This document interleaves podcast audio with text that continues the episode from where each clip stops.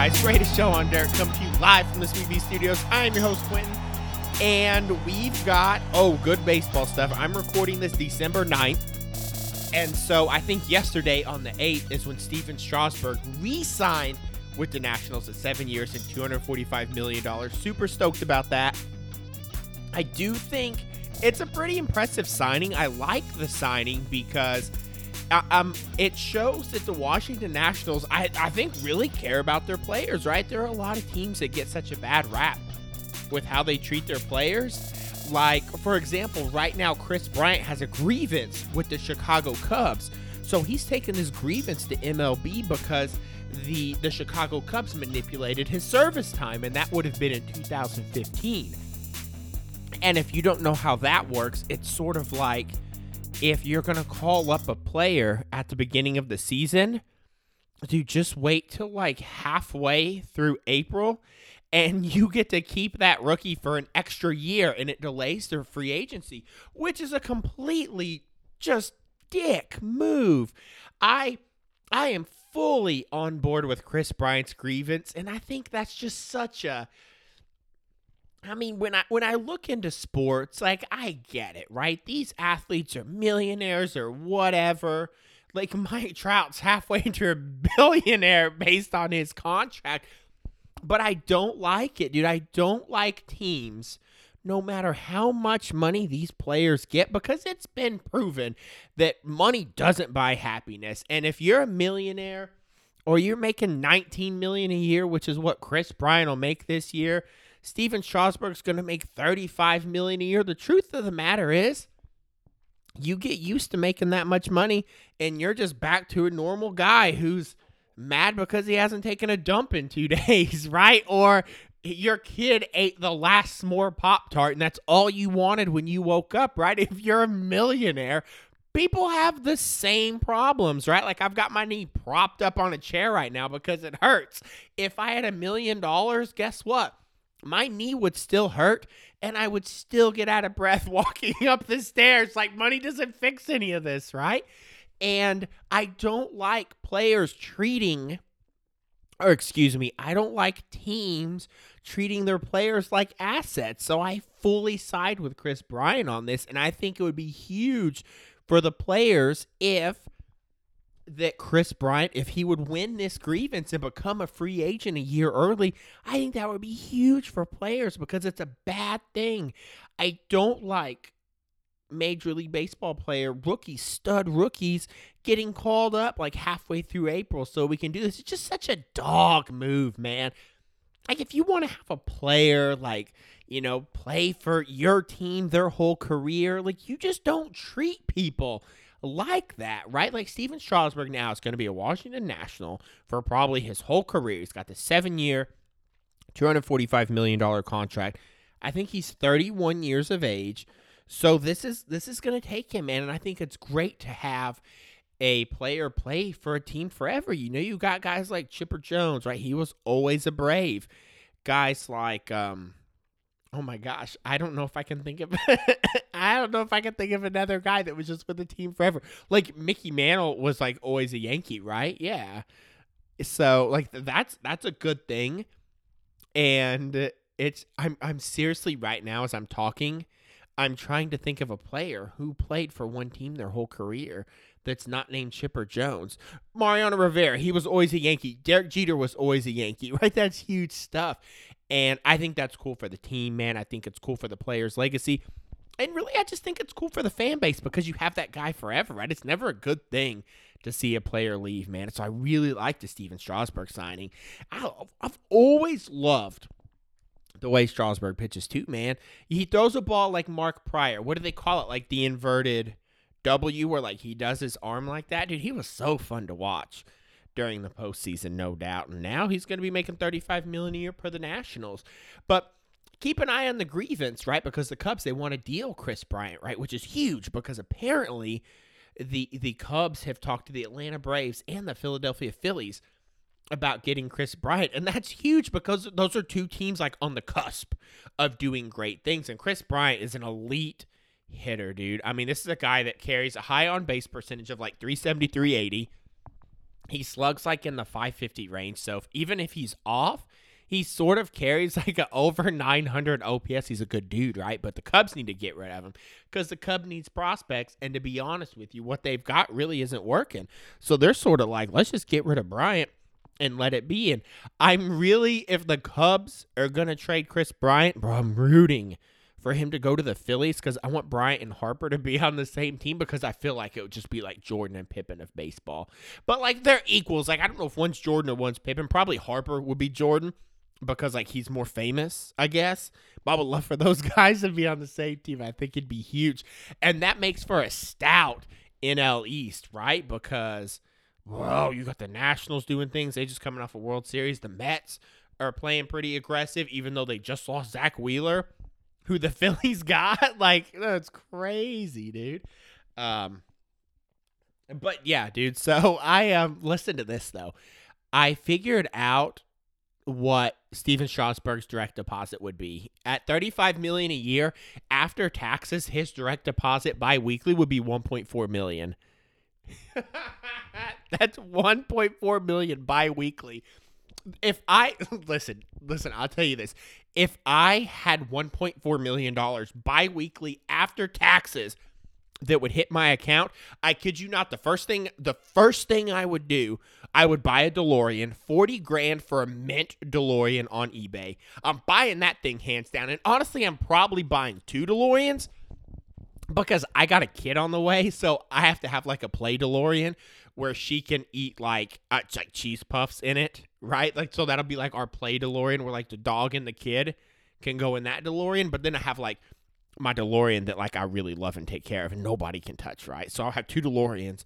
But I will also buy a bazooka. Listen to this, dude. You know you could buy a bazooka online for a thousand dollars and you can finance it for $93 a month. $93 a month gets you a bazooka, a real life bazooka just like Dwight Schrute shot on The Office. Like I always wanted a bazooka. Like I felt like sort of like I would be with Arnold Schwarzenegger on the movie Predator. Like Arnold's got his gun, Jesse Ventura's got his gun, the black guy who cuts his face shaving who's got like the spinny gun, he's got his, and then I got a bazooka, right? And they like Mac, Mac's the guy's name that cuts himself on Predator. But like my name's McCree, so that would be weird if he was Mac, I think they would just call me Q and I would have like a bazooka for $93 a month, you know? But with a kid on the way, yo, my wife, I don't think she would be comfortable with me having a bazooka in the house. Um, but I think I'm going to make a potato gun for Christmas. You know what I'm saying? I'm going to go to Lowe's and get some uh, like PVC pipe, uh, get a fire source and get like 20 cans of Aquanet. And then maybe like on Christmas morning, I can just shoot potatoes over the interstate. I think that would be so legit. You ever shoot a potato gun? They're the greatest thing ever. But also, the last thing I would do with my one one point four million dollar biweekly direct deposit, I will franchise a Chick Fil A. You can franchise a Chick Fil A for one million dollars. So let me paint a picture for you. I get paid 1.2 million biweekly, right? And I'm married to my wife. And let's say, like I told my wife, I said, listen, do you think I could use my next paycheck for something? And she'd be like, well, what are you looking to get? And I would be like, I want to uh, franchise a Chick fil A. And she would be like, You want to franchise a Chick fil A? We don't have time to run a Chick fil A. And I would just be like, No, I want to franchise a Chick fil A in our house. And like, obviously, because I would be so rich, I would have a mansion. And on that mansion, I would have a Chick fil A wing. And I would have a man, um, a, a butler named Bobby and he would run the Chick fil A, and the Chick fil A would just be for me and my family. And I would have a Chick fil A wing of the house, which I would always spend all of my time in. And I would also, like a Victorian like princess, I would take a ranch bath. I would bathe in ranch dressing and then dip my chicken nuggets in my bath while I relax in my bath of ranch dressing. I think that would be so cool right? And I would for sure have my own Chick fil A and I would just be eating chicken sandwiches, spicy chicken sandwiches. I would get like a milkshake maker, a soft serve maker. Like it would be so good. And as I realize I'm saying all this, I would be the MC Hammer of baseball. If I made 35 million a year, I would have so much stupid stuff. I would have an entourage of people just like hanging out with me. But my entourage would be like my nieces and nephews, my brother, my mom, my dad. Like I would just roll with my family everywhere we went. I would have a helicopter and I would just like go places because I always wanted like a flying car. And the closest thing to that is a helicopter. So I would helicopter everywhere. I would helicopter to Walmart and, you know, buy like you know, great value oatmeal because like it's a value and I like to have clean carbs. I think that would be so cool. Uh that's okay, so that's that. I don't know where that segment was going, but I like to spend money. Oh, also I would buy a WWF championship belt. Listen, dude.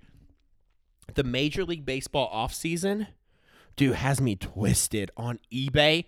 There's a dude in Pakistan that sells WWF championship belts on eBay for like $150. I'm so close to getting the world title and the intercontinental title just shipped to my house, man. Because I got a free trial of WWE Network while while like there's off-season baseball.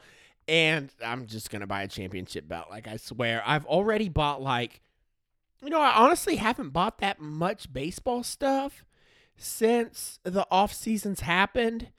Um I bought a few packs of cards from Target, but otherwise, I've been keeping pretty much a low key on just digging through the cards that I already have, which I really love to do, like especially around the holiday season. Because I remember just like being a kid and getting like box sets of cards for Christmas. And I'll tell you, I, I say this, I probably say this a lot and definitely say it every Christmas. But if you haven't opened up a good pack of baseball cards in a while, or since it's the holiday season, go to eBay you can order a set of 19 what's it 88 1988 Donruss has a phenomenal look. Buy yourself a christmas present go to ebay buy an 88 set of Donruss box set get them shipped to your house. When they come to the house wrap them up and put them under your christmas tree and then on christmas morning or christmas eve night when you open your christmas eve pajamas open those cards and it will be so fun to open those cards on Christmas. I, I could make a case to open up the cards Christmas Eve night, open up your pajamas, open up your cards, and just like put some cookies in the oven and have 24 hours of a Christmas story on TNT. Dude, that's the life, and that's what you have to do. I love it. Okay, next on the free agency, Madison Bumgarner. Okay. Listen, Madison Bumgarner hasn't signed yet. There's been rumors that the Cardinals are going after him. I think I've heard the Braves possibly in the mix, but get this. The one thing that I know I've heard and that's accurate. Oh god, I hate recording a podcast by myself. Courtney is going to record with me this weekend, but she's uh she's oh god, she's 2 months from having our baby. So, but she'll be on the podcast later this weekend. So, I'm just going to be out of breath while I'm talking. So, woo! uh, Madison Bumgarner has said that he's like, hey, I'll take five years and a hundred million. And if you want to give me a little over a hundred million, I'll do it. That's a very affordable number. And I think Madison Bumgarner, shit, I think he's 30 years old. I'll I'll Google it, but I like the idea, love the idea of getting Madison Bumgarner for five years and a hundred million dollars because that's only 20 million a season for a pitcher that I still believe has stuff and he's 30 years old. Madison Bumgarner just turned 30 this past August, right? And I feel like, dude, he's, I mean, three World Series. He's such a clutch pitcher, good in the postseason. If your team's going to go to a wild card game, Madison Bumgarner is sort of the guy you want. He bought his wife a bull for like one year on an anniversary. That's a guy you got to like, dude. Let's look at this. Okay. Um, representatives of Madison Bumgarner have informed interested informed interested organizations that he's looking at top nine figures over five years. I was like, give me five years and a uh, hundred million dollars, twenty million dollars a year. We're pretty cool with it. The Giants, Bumgarner's loan team today. The Giants are among his suitors and are going to meet with his representation this week. So the Giants are still in the running for it. And at five years and a hundred million, you have to like the idea of keeping a guy like Bumgarner around because he sort of encompasses, you know, the success they had this past decade, three World Series titles in five years. I can't imagine a guy like Bumgarner not being in San Francisco. He's probably the one free agent that I just do not see in any other jersey other than the Giants that doesn't mean he's not going to sign somewhere else, right? If if you've listened to any of my takes on this podcast, I'm I'm about a 300 hitter, right? Which I think is fine. Like if I get 3 out of 10 hot takes right, and I run a baseball podcast, how is anyone going to tell me I'm an idiot, bro? If I'm batting 300, I'm in the Hall of Fame. So, what's up with that? Uh, the Angels, okay, guys are looking for different things, blah, blah, blah. Interesting, although they're not known for their spinning, the division rival Diamondbacks are in the mix for Madison Bumgarner.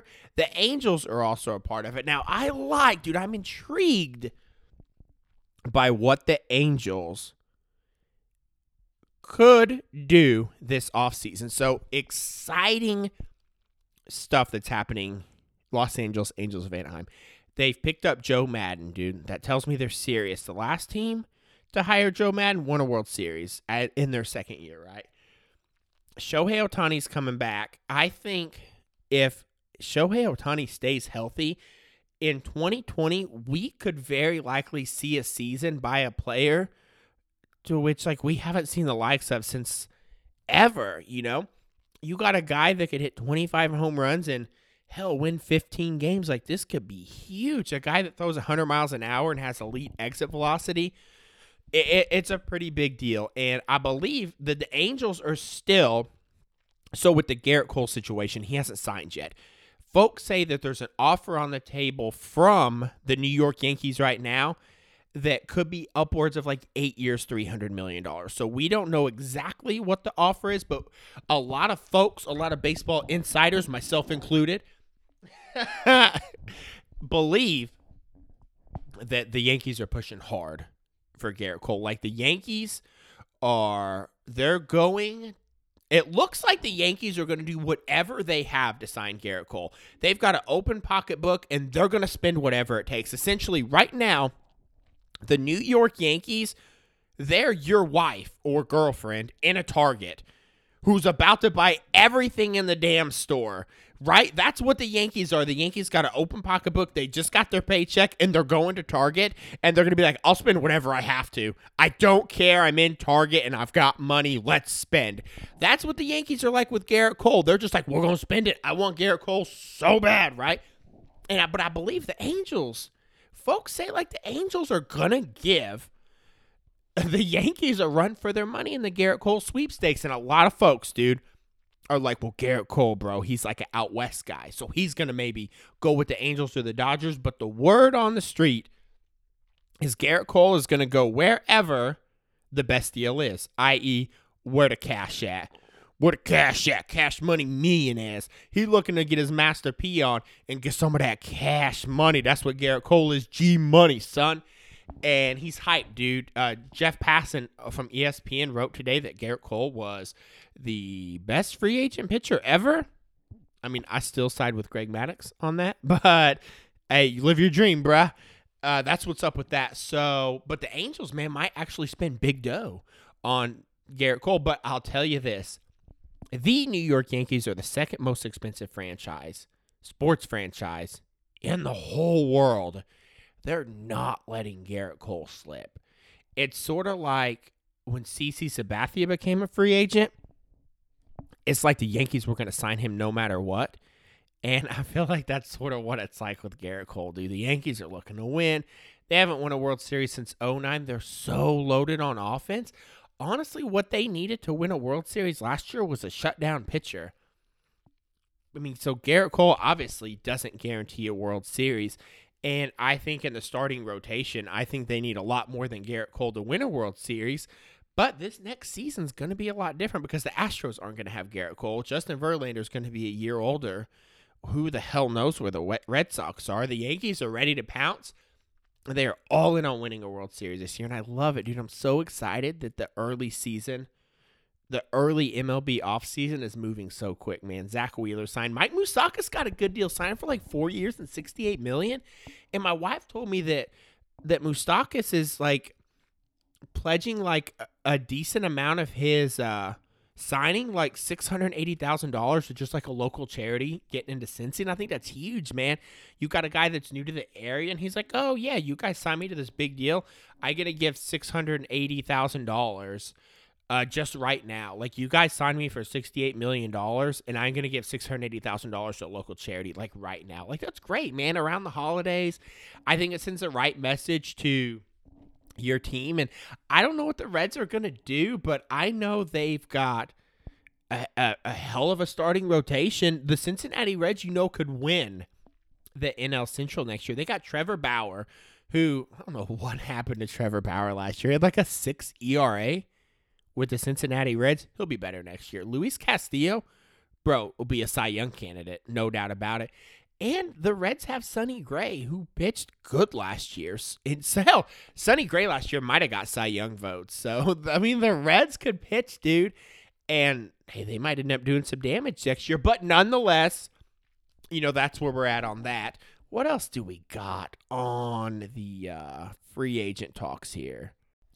Ooh, oh man, I just hit pause for like an hour and ate a whole quart of or pint of Americone Dream. Oh, sorry, I'm out of breath. Americone Dream from Ben and Jerry's. Oh, that's that's some good stuff.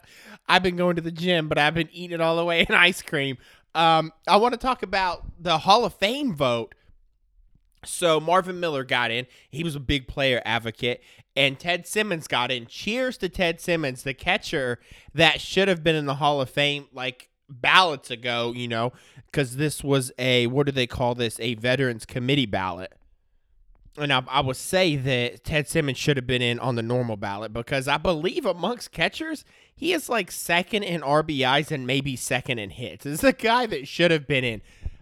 so that's cool, man. There are other guys on there that I think had numbers. Like Dwight Evans was on there and he didn't get in. That's sort of an impressive guy not to get in. But the guy I want to talk about is Big Dave Parker, the Cobra. It, that's his nickname, the Cobra.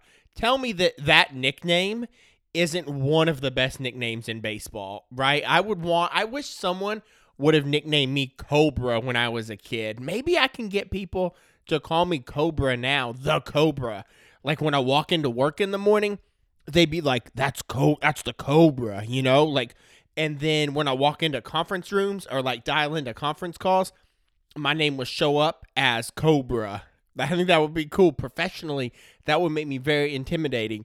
So I think that would be great. And but Dave Parker was a was a magnificent player when he was playing. Right now, Dave Parker has sort of an interesting career. His his his career was ups and downs where he was, you know, he had seasons where he was so damn good. He was written about at the time because what you don't know about Dave Parker is after Roberto Clemente died, Dave Parker took his place in right field. And after Dave Parker had played for a few years in 1981, which was two years after the We Are Family 1979 World Series victory, seven games over the Baltimore Orioles, Lawrence Ritter and Donald Honig included him in their book, The Top 100 Greatest Baseball Players of All Time. In 1981, Dave Parker was on his way to being a top 100 baseball player of all time. Even the authors wrote in the book that Dave Parker had had succeeded Roberto Clemente at his position. That's how damn good he was. Dave Parker was a guy who could lead the league in RBIs, lead the league in slugging, and lead the league in batting. Dave Parker won back to back batting titles in 78 and 79. In 85, he led the league in RBIs, and in 75 and 78, he led the league in slugging. And then in 78, led the whole entire league in OPS and OPS plus and total bases. Led the league in total bases three times. So this was a guy with the baseball bat could bat well enough to he could win batting titles, outslug anyone in the damn league. Uh, check this out. This is Dave Parker.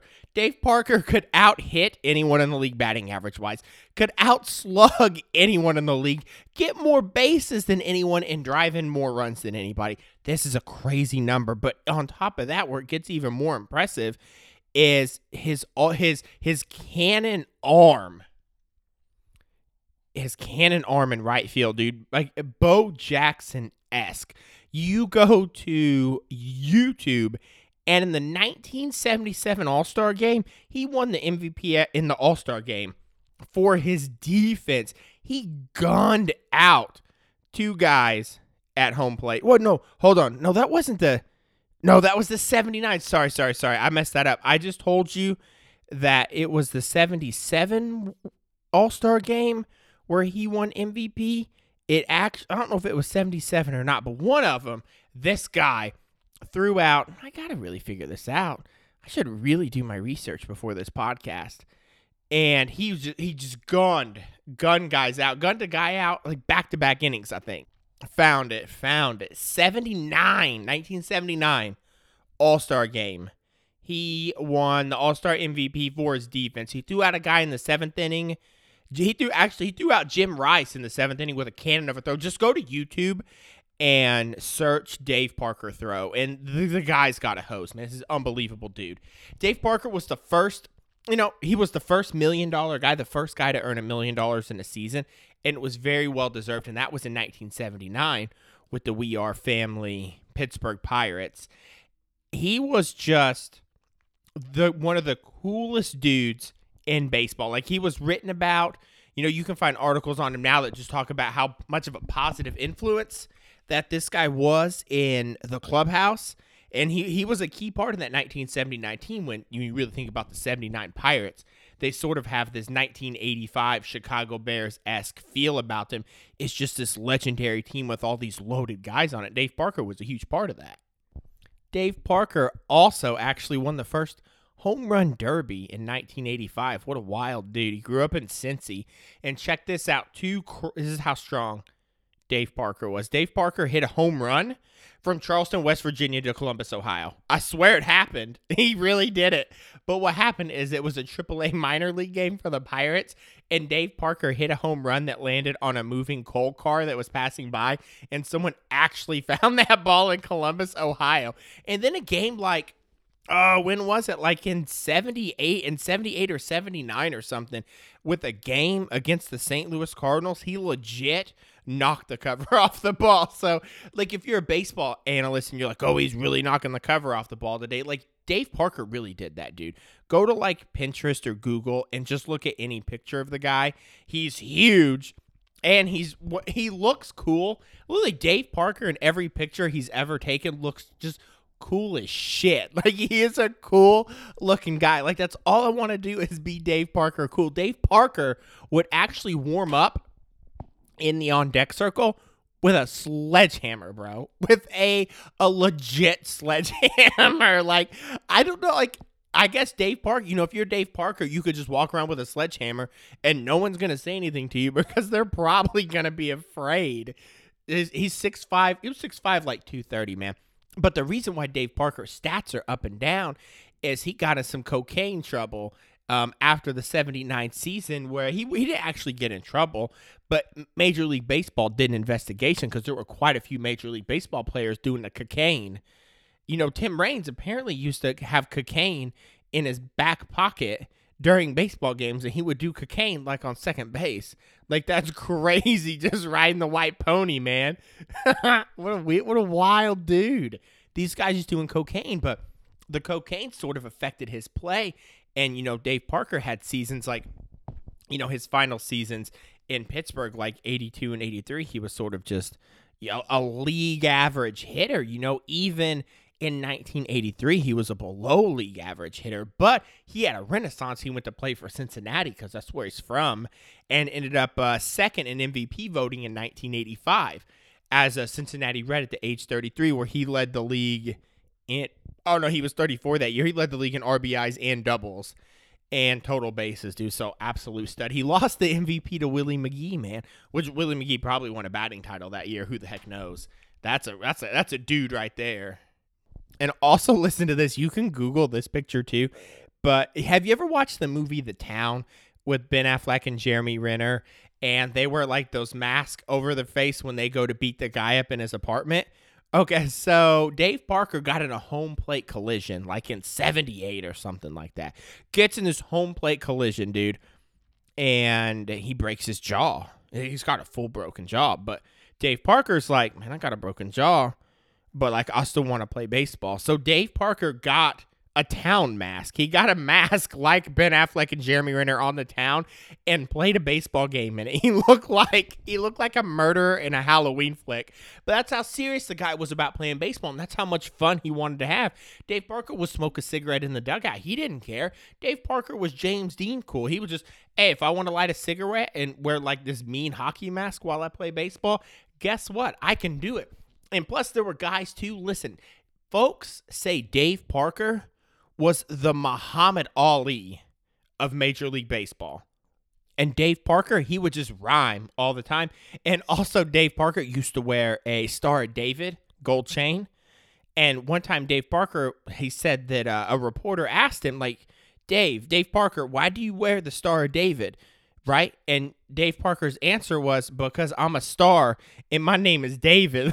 that is some that's some legit freestyle rap stuff. This guy had all kinds of strength. He was one of the first he had he was so cool, dude. One of the first guys to ever wear inning in baseball. An earring. He wore an earring in baseball. Right? So before Barry Bonds had you know Barry Bonds and that dangling cross? Like, dude, I'm gonna tell you this. That that's an iconic Barry Bonds dangling cross earring. When I was a kid, listen, my mom was a hairdresser, right? So she would cut hair, but she would also pierce ears. And my mom had an earring pierce gun. And when I was in third grade, I wanted an earring like Barry Bonds. So my mom pierced my ear, and I had a dangly earring like Barry Bonds when I was like at third grade, just hitting wiffle ball bombs in the backyard with a cross earring, just like Barry Bonds. And I loved it. But Barry Bonds probably got that coolness from Dave Parker because he was one of the first athletes to ever wear an earring, and you damn sure knew he was in baseball.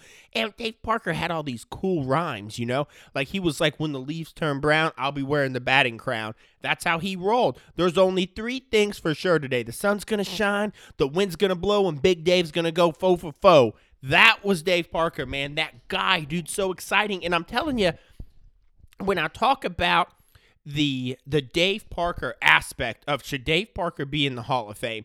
Statistically speaking, well, if you look at his WAR, he has a 40.1 WAR. That's not enough to get in the Hall of Fame if you look at that stat, unless you're Harold Baines. But I want to bring up the Harold Baines thing because Tony La Russa was on that Veterans Committee.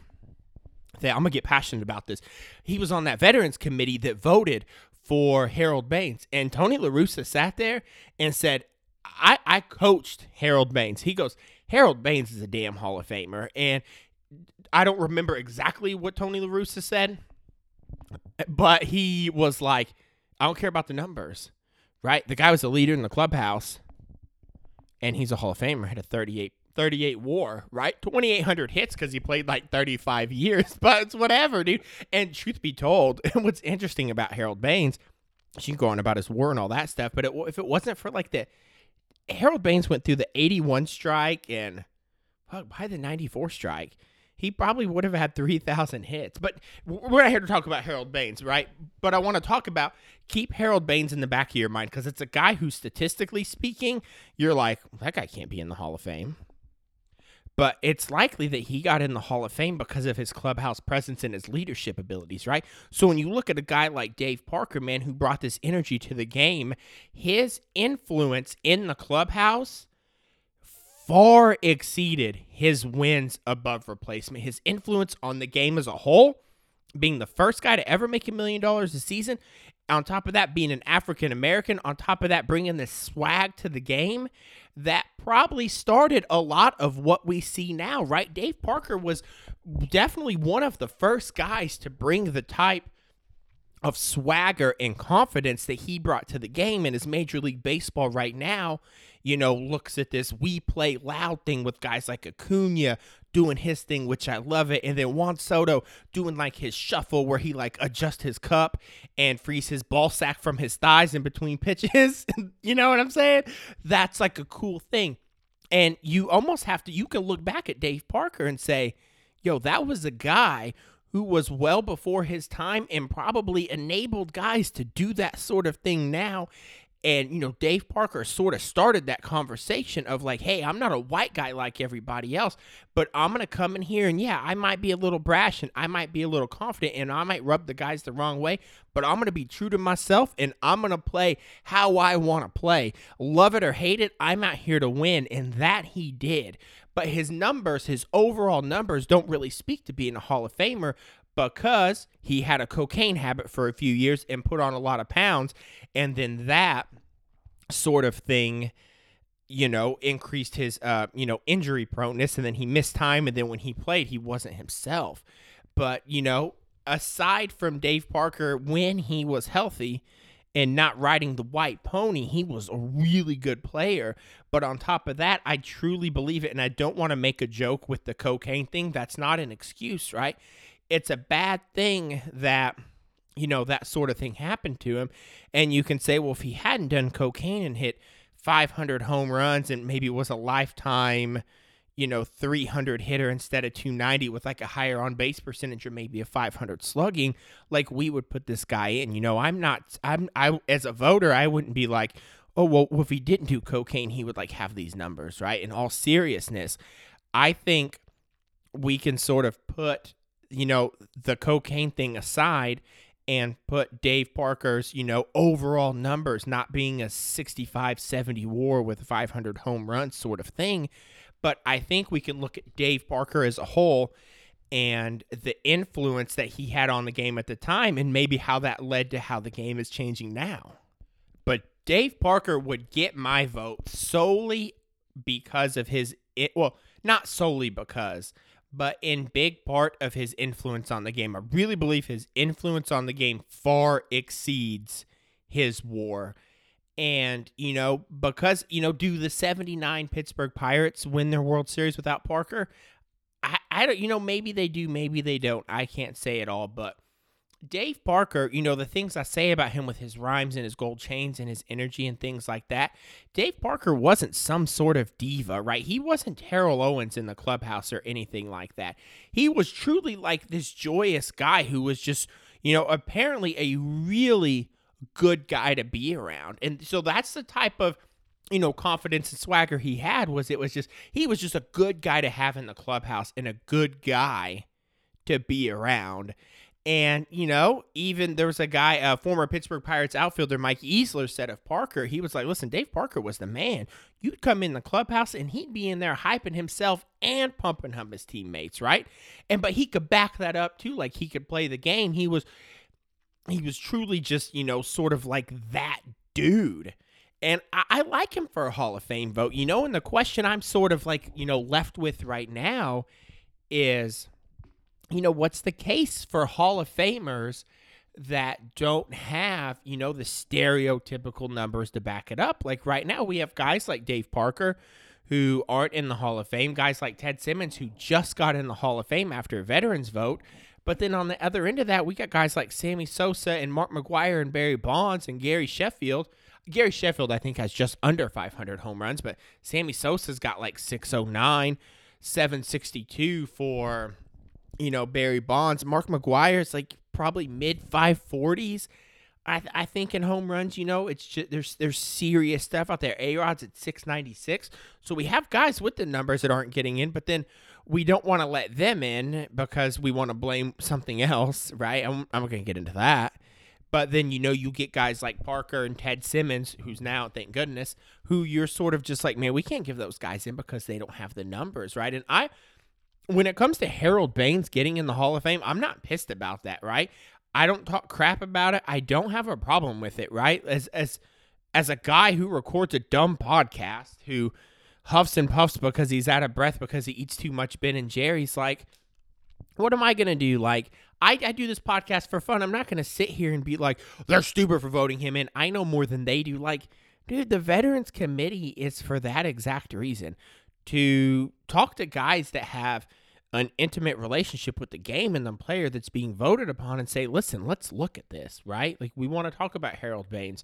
We want to talk about Dave Parker. If Dave Parker got he's the one player more than anything I want to see in the Hall of Fame. I don't give a crap about Barry Bonds or A Rod. Actually, I hate A Rod and I don't think he should ever be in. I think Barry Bonds should be in. um, but Dave Parker, dude, we could. I mean, that's just a guy that I want to see in there because of, you know, what I feel like he did for the game, and I I honestly think that Dave Parker helped shape the game into what it is right now, H- hands down, one hundred percent. But no doubt, I think you know baseball players should be looked at beyond their numbers more than ever to look at sort of their intangibles. You know, there are there are baseball folks out there right now that say Yadier Molina is not a first ballot Hall of Famer. I don't particularly like Yadier Molina. He's a St. Louis Cardinal. He's a pain in my butt, right? I don't think he's that great of a guy. And it's because I'm heavily biased because I'm a drunk Cubs fan. But yo, Yadi Molina's a first ballot Hall of Famer. And people that don't think he's a first ballot Hall of Famer, I, I cannot disagree with them more because of his leadership. Like, yeah, maybe his numbers aren't Johnny Bench or Ted Simmons or Buster Posey or whatever. Like, that's fine. But, right, like, Yadi Molina makes his pitchers better. Yadi Molina is a good clutch hitter. That's sort of a guy that you kind of have to put in. And, you know, I, I can do without a lot of those numbers, you know, and I you know I think a lot of baseball GMs probably could too. Like Kevin Millar was a key piece in a 2004 World Series victory for the Red Sox, but I mean he's not a Hall of Famer. But you know you look at a guy like that for example, and you say, well that guy's influence far exceeds his WAR, and he really contributes here in a way that we can't count on paper. So I'm all for putting guys in the Hall of Fame that don't look like they have the stats. I want to know who you're now. You need to have like a certain amount of good stats, right? you know, for example, Rick Wilkins for the Chicago Cubs was probably a great guy to have around as a catcher, or like David Ross.